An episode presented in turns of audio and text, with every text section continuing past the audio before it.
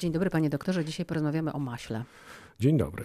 Ustalmy raz na zawsze, podnosi cholesterol czy nie? Wszystko zależy od ilości. Masło jako taki tłuszcz pochodzenia zwierzęcego zawiera spore ilości nasyconych kwasów. Zawiera też sporo cholesterolu, ale my już wiemy, bo kiedyś o tym rozmawialiśmy, chyba bodajże przy okazji jaj, że ten cholesterol, który występuje w żywności w niewielkim stopniu przenika do naszego krwiobiegu, a to, co głównie stymuluje wydzielanie cholesterolu, to są nasycone kwasy tłuszczowe. No niestety masło zawiera sporo kwasów nasyconych, nasyconych, więc przede wszystkim powinniśmy tutaj ograniczyć ilość. A czy są osoby, które wręcz powinny masło jeść? Panowała kiedyś taka fobia, że dzieciom, żeby mm, dzieci ustrzec, to, to też będziemy właśnie sięgać po, nie wiem, na przykład margaryny, gdzie mm. wmówiono nam, że... Chyba była nawet margaryna dedykowana dzieciom. No to jest niestety bzdura, bo zalecenia żywieniowe jasno mówią, że do 6-7 roku życia w ogóle nie powinniśmy podawać tłuszczów utwardzonych. Trzeba pamiętać o jednym elemencie, że tłuszcze utwardzone mają troszkę in, inną konfigurację przestrzenną tych tłuszczów, a kwasy tłuszczowe, które są obecne w tłuszczu, wchodzą w skład błon komórkowych i jeżeli taki organizm do 6-7 roku życia intensywnie jest budowany, czyli budujemy go łącznie z tymi błonami i dostarczamy mu budulca, który już nie jest dobrą cegiełką do budowania właśnie jego struktur, właśnie takich jak błony, no to można sobie samemu odpowiedzieć, czym to w przyszłości może skutkować. Dlaczego, panie doktorze, mm, tak ważna w maśle jest ta ilość tłuszczu, który zawiera każda z kostek? No bo mamy różną ilość tłuszczu. Mamy przede wszystkim różne rodzaje masła i na to powinniśmy zacząć zwracać uwagę, bo nam się często wydaje, że omyłkowo sięgniemy na przykład po masło stołowe, które może zawierać 24% wody, a masło ekstra zawiera 16%. No to wtedy jesteśmy bardzo mocno zdziwieni, że to masło szybciej się psuje, że ono na przykład na powierzchni pojawiają się takie pęcherzyki wody, prawda? Mówi się, że to masło się poci, a to jest niestety uwarunkowane już tą pierwotną zawartością. Ale to jest nasz błąd, bo masło jest w ten sposób klasyfikowane. Mamy właśnie masło ekstra, masło delikatesowe, mamy masło stołowe i one różnią się zawartością wody. Ta największa różnica jest właśnie pomiędzy masłem ekstra i zawartością wody właśnie w maśle stołowym. Wody, ale też tłuszczu. Tak, tak, tak, no ale jeżeli zwiększa się udział wody, to automatycznie zmniejsza się udział tłuszczu. To nam w żaden sposób z punktu widzenia zdrowotnego nam nie szkodzi, tylko należy pamiętać o tym krótszym okresie przydatności do spożycia. W sklepowej e, lodówce e, mamy różne propozycje od różnych e, producentów. Czy jako klient, konsument mamy szansę rozpoznać przed zakupem to masło lepsze od gorszego? I czy w ogóle może istnieć coś takiego jak masło lepsze od gorszego? Masło możemy produkować różnymi metodami. Jeżeli na przykład mówimy generalnie generalnie o maśle ekstra, które zawiera tą samą zawartość tłuszczu mlecznego, no to ona może się różnić właściwościami smakowo-zapachowymi, więc e, czasami w produkcji masła stosowany jest taki etap dojrzewania biologicznego. I to dojrzewanie biologiczne polega na tym, że wprowadzamy bakterie w fermentacji kwasu mlekowego, które wytwarzają całą masę związków aromatycznych i między innymi taki związek, który ma aromat orzechowy, który się nazywa diacetyl.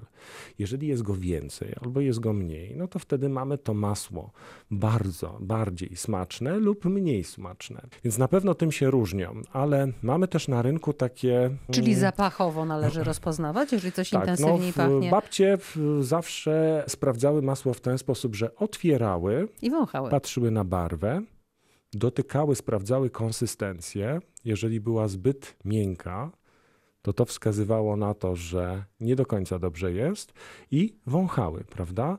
Właśnie wąchały ten diacetyl, bo był wtedy ten maślany, taki typowy smak i zapach, bo to też odbija się oczywiście na smaku, ale też jeżeli sprawdzamy konsystencję i dotkniemy. No właśnie, e, dlaczego masło ma być twarde? Już mówię, no bo bardzo często do masła dodawane są oleje roślinne. No niestety teraz liczy się pieniądz. Tłuszcze pochodzenia roślinnego są mniej więcej tańsze o 30-40% od tłuszczu mlecznego.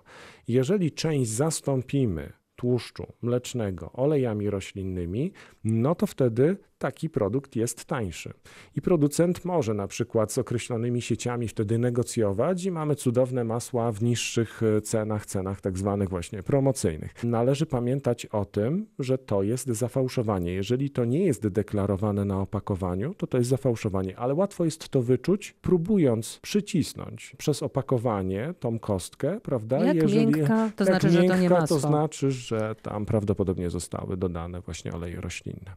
Ile dziennie masła e, może jeść e, każdy z nas, tak by to było nie tylko bezpieczne, ale i dobre dla naszego zdrowia? Jeżeli nie ma żadnych przeciwwskazań ze strony naszej gospodarki lipidowej I cholesterol w i normie. cholesterol jest w normie, normalnie sięgamy zwyczajnie po masło. Do każdej kanapki. E, no może nie do każdej, bo taka bezpieczna ilość to jest około 15 gramów dziennie. Ale to jest dość sporo. Jeżeli nawet posmarowalibyśmy kilka kanapek, problem polega na czymś innym, że bardzo często to masło też jest w innych potrawach, prawda? A to w pierogach, a to na Mm. przykład w ziemniaczkach, bo do przegniecenia dodaliśmy jeszcze tam trochę śmietany, dodaliśmy trochę masła i wtedy tego tłuszczu robi się więcej. Taka bezpieczna ilość masła to jest około 15 gramów dziennie i należy pamiętać o jeszcze jednym elemencie.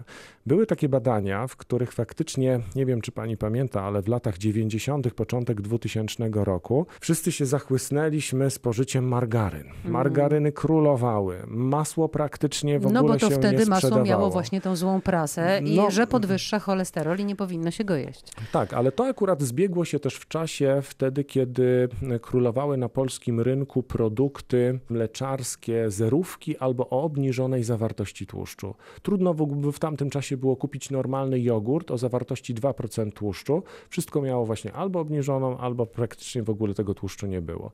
I wyeliminowanie tłuszczu mlecznego praktycznie z naszej diety spowodowało, bo tłuszcz mleczny ma jedną taką ciekawą właściwość, że zawiera krótkołańcuchowe kwasy tłuszczowe. Co to znaczy? To są takie o bardzo krótkich łańcuchach, masłowy i kapronowy, dwa kwasy.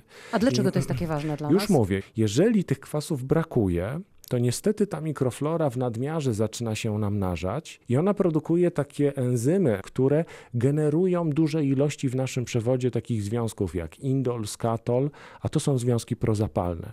Więc jeżeli ten czas bardzo długo trwa, kiedy ograniczamy te kwasy w diecie, a jeżeli nie mamy tłuszczu mlecznego, bo to jest praktycznie jedyne źródło, no to niestety długotrwałe stany zapalne mogą prowadzić do chorób nowotworowych. I były takie badania prowadzone przez Skandynawów, kiedy kraje zachodnie sprzedały nam te technologie produkcji margaryn. My poszliśmy po rozum do głowy dopiero po e, kilku latach i sprzedaliśmy te technologie dalej na wschód, na Białoruś, na Ukrainę. To mniej więcej po kilku latach pojawiały się choroby nowotworowe, głównie ze strony e, przewodu pokarmowego, rak jelita grubego. Właśnie to jest Czyli można powiązać powiązanie, niskie spożycie tłuszczu mlecznego, niestety, ale wiąże się również z chorobami nowotworowymi. To na koniec zapytam jeszcze, czy pan jajecznicę to na maśle smaży? No Czy- na maśle, na maśle. Na maśle. No, w- No to ja muszę zapytać w takim razie, e, czy na klarowanym, czy na zwykłym, e, jaka jest różnica między jednym a drugim i dlaczego powinniśmy bardziej na klarowanym, jeśli chcemy smażyć? No masło niestety zawiera też niewielkie ilości białka i to białko podczas smażenia się wypala. I ono najczęściej występuje w tej frakcji takiej wodnej. No masło klarowane jest pozbawione tej frakcji wodnej razem z białkiem i dlatego właśnie nie przypala się, nie dymi się i takie masło dużo lepiej nadaje się do, e, do smażenia. Doktor Marek Szołtysik, dziękuję bardzo. Dziękuję również.